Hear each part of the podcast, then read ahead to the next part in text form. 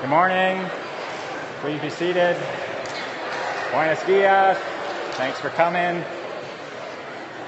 Sounds like you're ready for spring break. It's good. One of the most important questions you'll ever answer in your life is, who am I? I'm not simply referring to the name you go by, but asking you to ponder your identity. And when we talk about identity, most of us probably think of a driver's license. But they don't just give these things away, do they? Remember the classroom hours, a permit test, driving with, while your parents did all the backseat driving from the front seat, the terrifying behind-the-wheel instruction followed by a driving test and standing in line at the D M V and standing in line at the D M V and standing in line at the D M V and standing in, and then you pay and then you wait some more and eventually your driver's license shows up. Finally, I have an identity. That's a good illustration of this world's way of establishing identity. You have to do a lot. For example, when we ask people to introduce themselves, they'll often answer with what they do. Who am I? I'm a professor. Well, no, that's my occupation. That's what I do. Who I am is a more profound question. So, who are you? Most of you might answer, I'm a college student. After all, my wonderful C U I I D says so.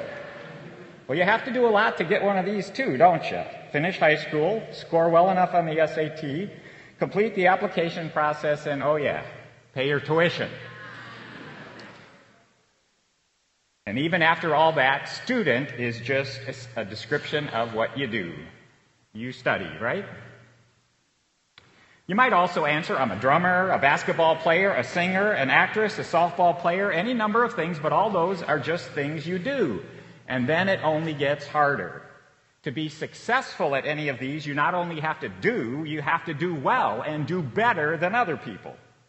For example, you have to do well at your tryout to make the team, or the choir, or to get a part in the play. You have to do better than others to get a starting position or a scholarship or a leading role. Then you need to do even better to win a championship or an award.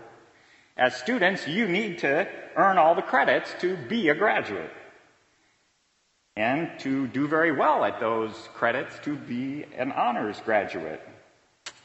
Then you have to build a better resume than others to get the job, do the job to get paid, do the job well to get a raise, do the job better than others to get a promotion. It just goes on and on and on and on.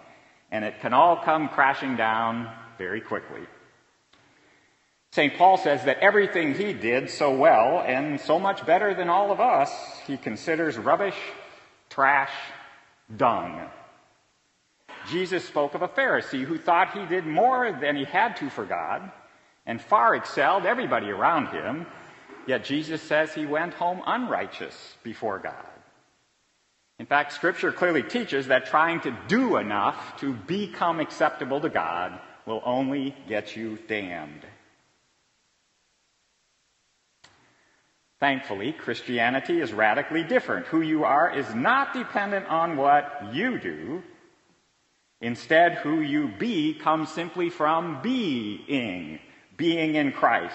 In him, you're a born-again son or daughter of a heavenly Father who loves you eternally and knows you by name. It's all grace, it's all gift, it's all God, it's all because of Jesus. So then the important question becomes, who's this Jesus guy? Someone who lived long ago in a galaxy far, far away? Some great moral teacher? Who is Jesus? The first half of Mark's Gospel, as we're doing it on these Fridays, is driving you to answer that question. Watch this scene from Mark chapter four. Jesus performed another miracle when he and his disciples were crossing the Sea of Galilee.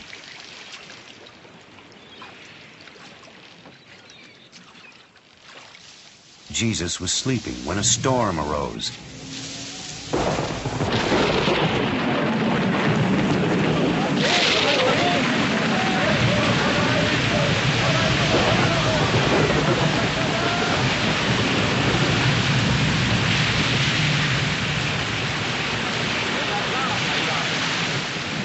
By his disciples, he told the sea, "Peace, be still."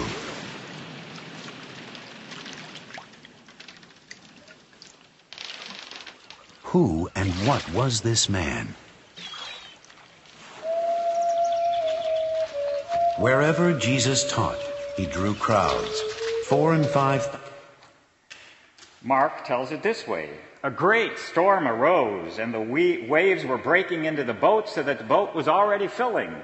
But Jesus was in the stern, asleep on the cushion. And they woke him and said to him, Teacher, do you not care that we are perishing? And he awoke and rebuked the wind and said to the sea, Peace, be still. And the wind ceased, and there was a great calm. He said to them, Why are you so afraid?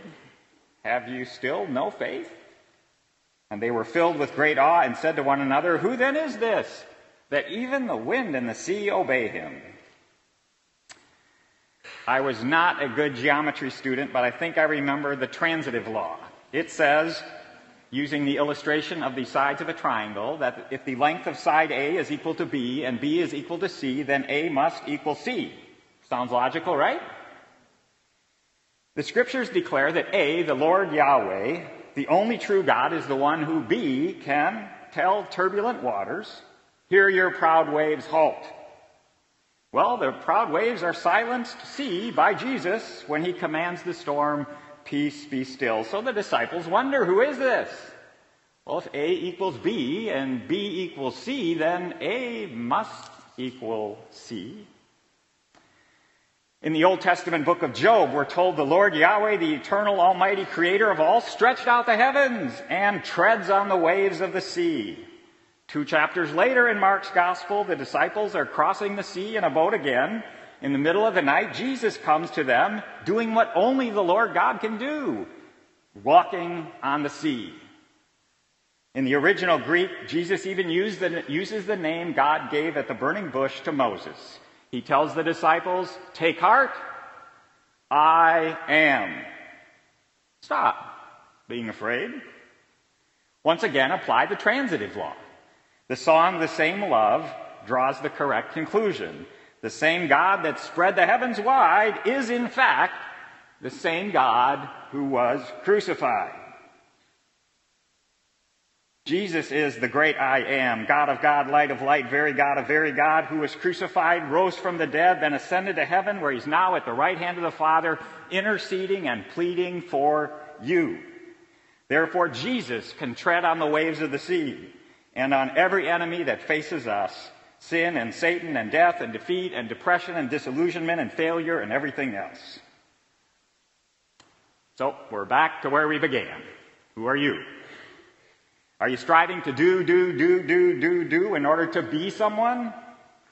If so, sooner or later, all that will eventually become just that, do-do.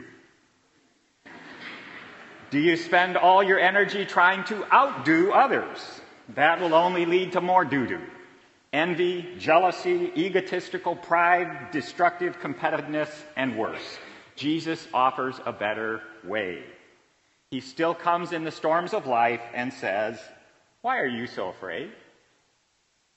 Peace, be still. Be still and know that I am God. Come to me, all you who are weary and heavy laden, and I will give you rest. Find your identity in me. And all Jesus asks from us is faith, confident trust in who he is and all he has done for us. Once who you be, rest firmly and forever in Jesus, you're free from the endless striving and the selfish competing. Instead, Jesus simply calls you to do according to who you already are in him. His word tells you how to do that. So listen and follow him. Praise God, it's spring break, almost. Lots of people are saying, what are you going to do over spring break? Well, a more important question is, who are you going to be over spring break? Who are you going to be the rest of your life? And once you've got that figured out, simply act accordingly, all in Jesus' name.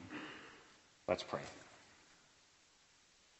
Eternal Father, strong and mighty to save, keep us from trying to build our identity before you and in this world based on what we do. Instead, open us up to receive who we are in Jesus, the Son of God, our eternal Savior, to believe, to trust in him, who alone can tread on our enemies and give us true and lasting peace. Then lead us to live out who we are during this spring break, throughout our earthly lives and on into eternity, all because of who we be. In Jesus' name, amen.